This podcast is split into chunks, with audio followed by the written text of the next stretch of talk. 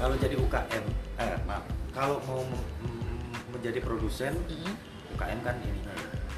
Berat- bukan berarti kita terus apa istilahnya bahasa kerennya itu sekonyong-konyong gitu. Bikin mm-hmm. apa yang lagi tren Oh. kita bikin cuma kan ditambah latah latah gitu. aksen, jual oh. berapa jual kita lebih mm. murah. Oh ini lebih mahal. Mm. Kalau yang, yang dua kalau saya saya menikah dengan material saya.